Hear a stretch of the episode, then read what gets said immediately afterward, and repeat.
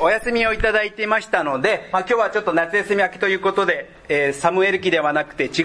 えー、スタイルでメッセージをしたいと思います。さあ皆さん、夏休みというと思い出すものは何でしょうか？宿題。さすが、現役。宿題の中でもどんなものがあるでしょうか？自由研究、ドリル、日記、読書感想文、正解です。ということで今日は夏休み明けということで私宿題をやってきました、えー、この4つを皆さんと皆さんに提出していきたいなと思っています、えー、まずは日記です、えー、今年の夏休みは私多分初めてじゃないかと思いますが、えまあ、家族がスコットランドに行ったためほぼ一人で、えー、過ごしました。ということは今までは家族の用事だったり、ね、子供のことを優先してきた夏休みですけども自分で自由に時間を使える夏休みだったんです。で、まあ、何をしようか迷っていたんですけれども、まあ、この中の誰かが普段何かやっていないことをやってみたらどうですかと。ねもう草取りはやめた方がいいと思います。とアドバイスしてくれたので私の庭の草取りも、えー、諦めてちょっと普段やらないことをやってみました。8月14日月曜日晴れ。まずは映画を見に行こうということで、えー、君たちはどう生きるのかを、えー、見ました。もし見た人がいるならばいろいろとお話をしたいです。そして8月15日ここです。えー、スタバに行きました。これもいつもは絶対しないことです。私は駅に行く時スタバを見ながらなんでスタバでみんな勉強や仕事してるのかなとちょっとちょっと疑問に感じながら別にここでしなくてもいいのではないかといつも思ってたんですけども行ってしまいました。しかも本を読んでしまいました。しかも今回3回も行ってしまいました。8月17日また晴れです、えー、これどこだか皆さん知ってますか？上野の西洋美術館です。この私が美術館に行ってきました。ルノワールモネピカソロダン。普段ならこれも絶対に考えつかないことですけども一生懸命考えて出てきたのが美術館でした。そして今回の休みのハイライトは金曜日8月17日、えー、この日も晴れでした。さあここはどこでしょう？川越じゃないんですね。ということはみんな行ったことないところでね新宿です。そうです。新宿末広亭と言いますと落語。落語の寄席に行ってきました。人生初です。これも普段なら思いつかなかったんですけどもミュージカルに行こうと思ったんですがさすがにミュージカルじゃないだろうと。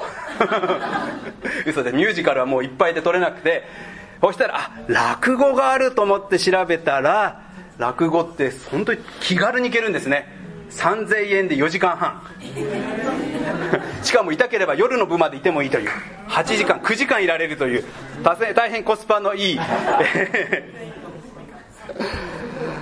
はいそしてこの時のえっ、ー、とね大鳥はここに旗が出てるんですけども春風亭昇太と、えー、あの『笑点』の司会者。えー、翔太さんが、えー、大鳥でそしてあの謎かけで有名なねずっち、えー、彼もね出演していましてもう大笑い私は4時間してきまして整いました。整ってきました。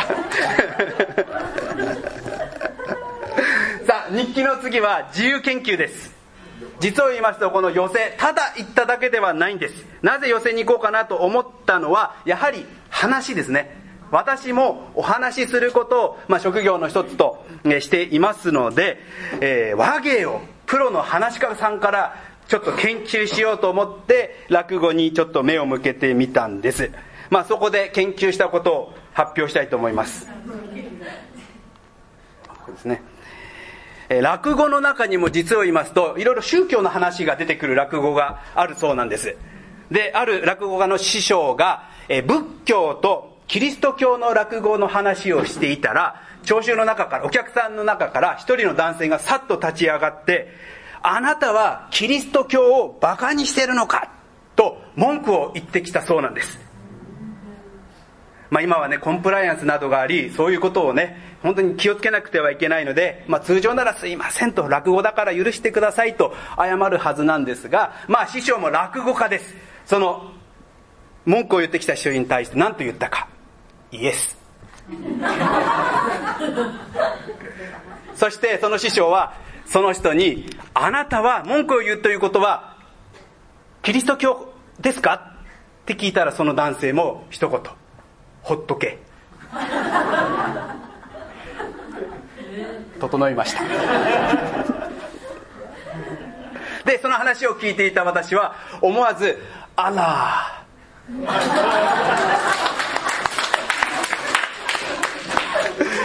10ということで四大宗教発表させていただきました。10って分かりますかユダヤ教のことを10でこれを知ってるか知らないかは皆さんテレビを見てください。さあ夏休みのドリルです。さあドリルだけに御言葉を掘り下げていきたいと思います。落語の影響を受けてます。さあ今日はサムエル記ではなくて伝道者の書を読みました。えー、ご一緒に読みましょう。16節。3はい。あなたは正しすぎてはならない。自分の知恵のありすぎるものとしてはならない。なぜあなたは自分を滅ぼそうとするのか。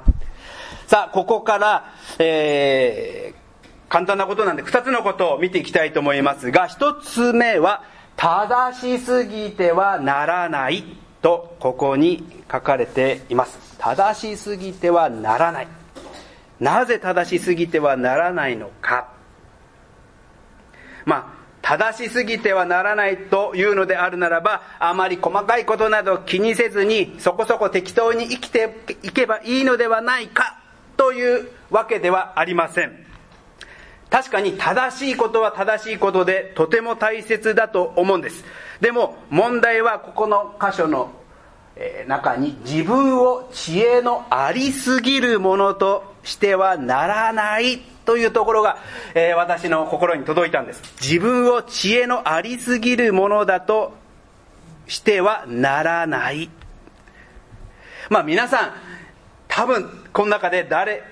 一人として自分は完璧だ完全だと思っている人はいないかと思います。でも私たちはどこかでそれぞれそこまで培われてきた文化や経験したことまあこれは私にとって正しいことだと感じていること信じていることが心の中にどこかないでしょうか。特に私たちは信仰者クリスチャンとしてそのような正しいことに対する意識は強いかもしれません。特に私が育ってきた教会文化の中でよく耳にしたフレーズがクリスチャンなのにっていうフレーズをよく聞くことがあったんですね。まあ、私が育ってきた教会は、まあ、MUBC とはちょっと違い、えー、お酒やタバコはまるで罪だというぐらい厳しく、えー、教えられてきた環境だったんです。である時に教会の中心的メンバーの方がいたわけですがその娘さんと私は同い年で小さい時から一緒に育ってきたんですがそのこと何気なく話していた時に私のお父さんは仕事の帰りがけによく居酒屋に行っているっていう話がちょっと出てきたんですね。で私の頭の中で居酒屋？クリスチャンなのに？お酒を飲んでるの？って私は非常にショックを受けたんです。教会の中心的メンバーで尊敬される方だったんです。クリスチャンなのに。私の中ではメラメラと批判的な思いが湧き上がってきたのを、今でも、ね、強く覚えているんです。いいですか？私その時17か18まだ洗礼も受けて1年も経っていない頃です。自分のことは多難に置き信仰何十年という先輩クリスチャンを私はクリスチャンなのにと平気で批判をしていたわけなんです。それこそほっとけだと思うんですがまあ私たちは自分のことはさておきどこかでまあクリスチャンであるならばあの人はクリスチャンなのにという殿下の宝刀を振るいどこか批判したりその行いを厳しく見てしまうことはないでしょうか。え先月7月の中高生メッセージだったと思いますがエデンのその創世記3章の話をしたかと思いますが覚えているでしょうか？創世記3章。エデンの園の中央にこの木だけは食べてはならないと命じられた木の実は何だったでしょうか？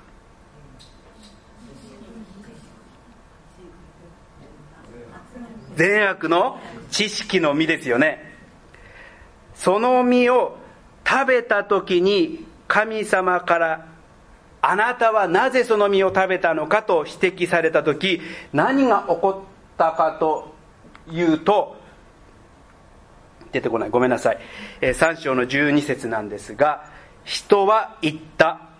私のそばにいるようにとあなたが与えてくださったこの女があの木から取って私にくれたので私は食べたのです。いいですか？神様に向かってあなたが与えたこの女があの木から取って私にくれたので私は食べたのです。女を私に与えた神様とその身を自分にとって与えたその妻女を悪者にし自分は悪くないと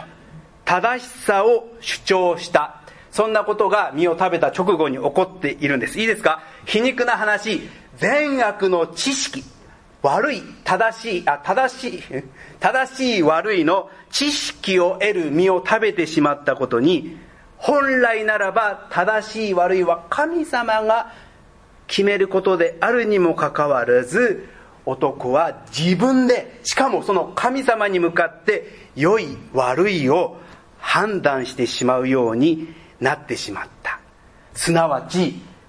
知恵のありすぎるものになってしまった時にこの男は人は大きな罪間違いを犯してしまっているんです。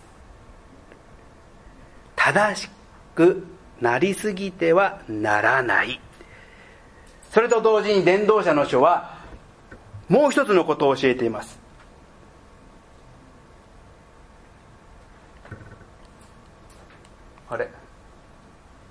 ごめんなさい今日、えー、準備がしっかりできてなかったですね17節聖書を開いている方、えー、見ていただいていいでしょうかごめんなさい出てこないです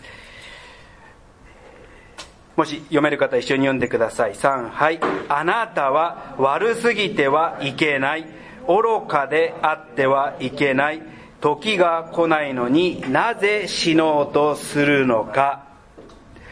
今度は正しすぎることも問題と言っておきながら今度は反対。悪すぎることもいけないと言っているんです。私たちが正しすぎると、時に私たちは自分の正しさのゆえに、相手、そして周りの人が見えず、一方的に人を傷つけたり、裁いてしまうことがあるかもしれません。ただ、だからといってその反対、悪すぎるのも良くないと言っているんです。私たちが今度は反対に悪すぎてしまうと、自暴自棄になり正しくなると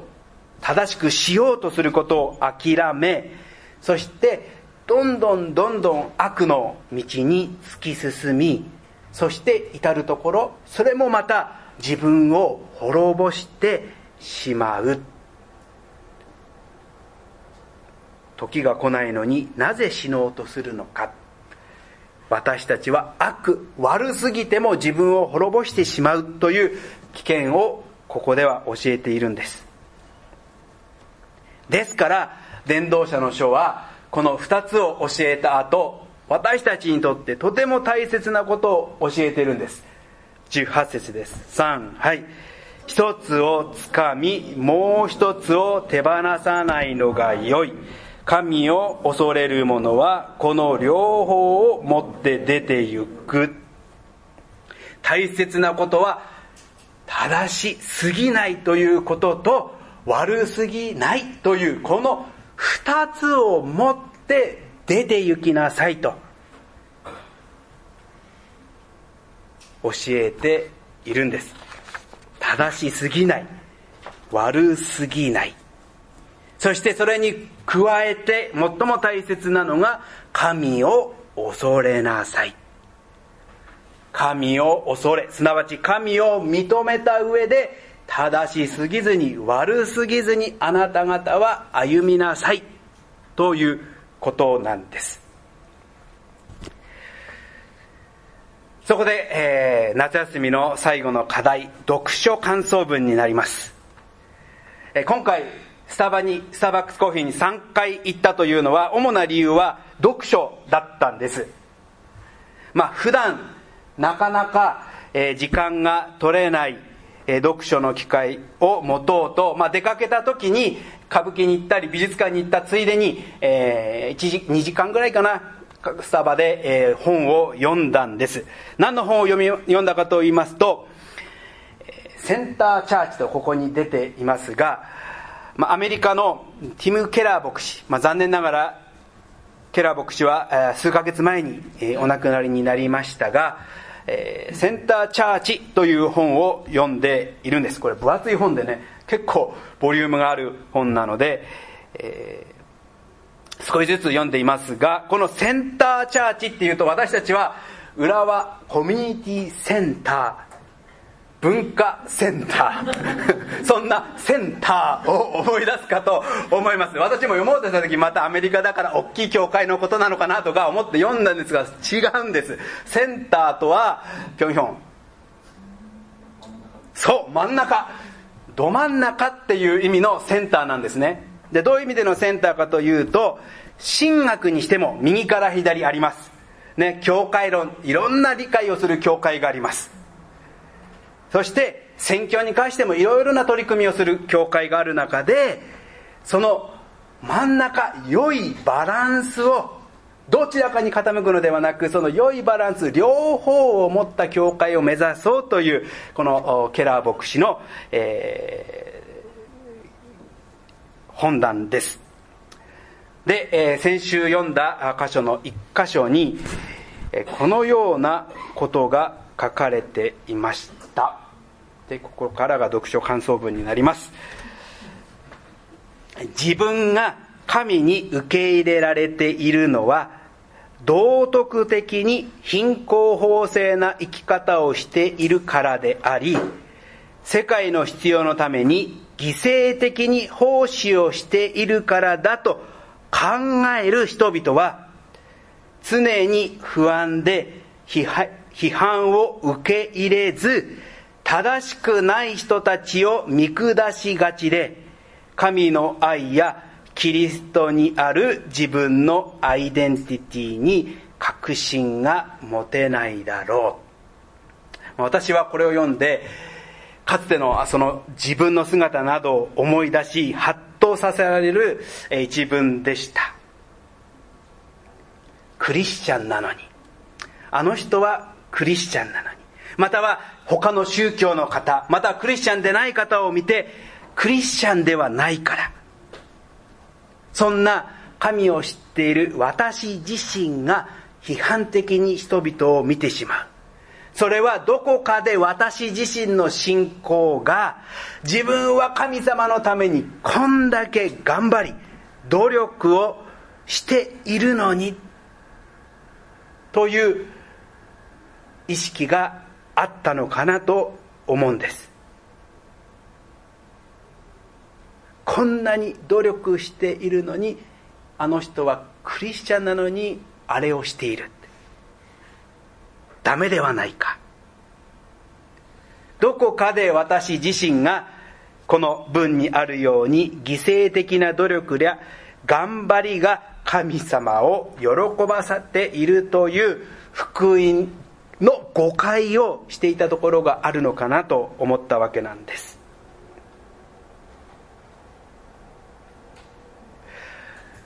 ここもう数週間このメッセージで触れていることですが福音はやればできる。ではないんです。むしろ安心してください。これが福音のスタートではないでしょうか。神様に愛されるためにこれも頑張りあれも努力しよう。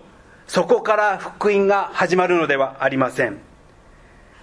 むしろこの数週間私たちが何回も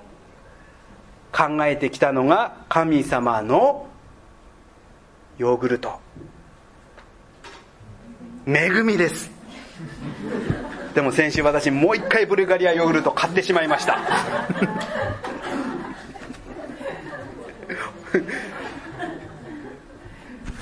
センターチャーチにもう一つこのように書かれてました。伝統的な恵みによる救いという福音理解が恵みによって私たちが救われているという福音を受け止めるそんな理解が私たちの内的な自信と文脈化するための謙虚さを与える。伝統的な恵みによる救いという福音理解が私たちの内的な自信と文脈化するための謙虚さを与える。言っておきますが今日のメッセージタイトル私先々週に考えてますのでこの本を読む前に決めていたんです。でこの本を読んだ時私もう一度ハッとさせられました。まさに謙虚と自信は神の恵みから来るということなんです。まあ、この文脈化するための謙虚さを与えるって難しい表現ですがこれは私たちが信じる聖書が全くもって正しい真理であり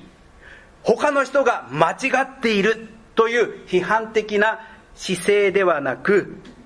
この神様の恵みがたとえ他の文化の方であったり宗教であったり価値観を持つ人にとってもどのように伝えることができるのか理解することができるのかむしろその人たちを私たちが謙虚に学ぼうという姿勢という意味での文脈化による謙虚さを与える。要は上から目線ではなく下から物事を見ていくという私たちの姿勢です。これはどういうことかをと言いますと私たちは神様の清さ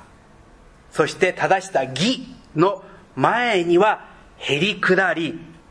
そしてそんな私たちを愛してくださっている神の愛の前には自信を持って立ち上がっていく。その両方のバランスを持って歩む。まさにセンターを目指していくということではないでしょうか。神様がどれだけ清いお方なのかどれだけ正しい義なるお方なのかを知るときに私たちは自分がどれだけ至らず弱く醜いものかを知ります。でも醜く弱く悪いことだけを知っていくと私たちはどんどんどんどん否定的に自分自身に自信を持てなくなります。しかしそんな私でも神様は愛して選んで用いてくださっているんだということを知るときにそこから立ち上がる自信をいただく。これが神の恵みではないでしょうか。そして何よりもこのことを私たちに示されたのが私たちの主イエス・キリストです。ヘブル人への手紙4章15節をご一緒に読みましょう。3、はい。私たちの大祭司は私たちの弱さに同情できない方ではありません。罪は犯しませんでしたが、すべての点において私たちと同じように試みに現れたのです。まさにイエス・キリストもセンターを歩まれたお方なんです。まあ、大祭司って書いてありますが、まさに神と人の間を取り継ぐ代表としてイエス様のことをここでは指しています。いいですか？ここでの大祭司は私たちの間に立ってくださるイエス様のことを指していますでもイエス様はそもそも神です神であるならば正しいお方全くもって悪いところのない正義義なるお方です。そして正しいお方であるならば正しくないものを裁くことのできる立場ではないでしょうか。しかしそんな神である正しいお方イエス・キリストが取られた方法は人になられる。人としての弱さを経験するということでした。しかし弱さを経験したらその私たちと同じように悪に染まってゆく落ちてゆくのではなく唯一違うところは弱さを経験したけれども罪は犯さなかったということなんです。それは正しい神であるイエス・キリストが人の弱さを肉体をまといながらも常に父なる神とつながりその神を恐れそしてたびたび語られたこれは私の愛する子。そんな神様からの愛に励まされ力をいただき自信をいただき神の子である尊厳を罪に打ち破られることなく自信を持って歩み続けたのがイエス・キリストではないでしょうか。これがイエスの正しすぎず悪すぎずの姿勢なんです。そして私たちもキリスト者としてクリスチャンとして私たちの主イエス・キリストのその姿に励ましをいただきそして模範とし歩んでいきたいと思うのです。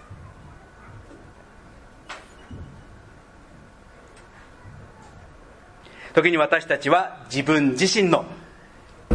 基準で正しさを振りかざし時に人を裁き批判し正論をかざし傷つけてしまうことがあります。特に私たちクリスチャンは聖書の正しさを振りかざして